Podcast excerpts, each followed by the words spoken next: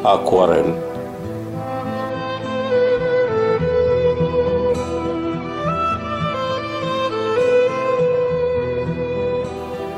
Do të vizatoj harkun e portës tënde. E këndin e rrugës që kalove në mëngjes.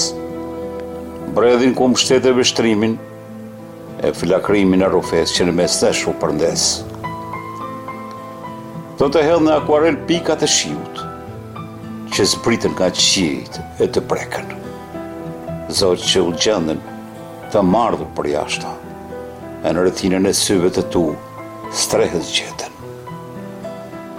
Do të skicoj imazhin e një taksie që të priste në Bell Avenue.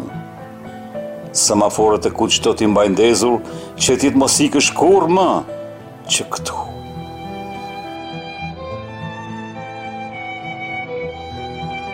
Do të hedh në telajo tulipane të drojtë. E tingujt e një piano të largët.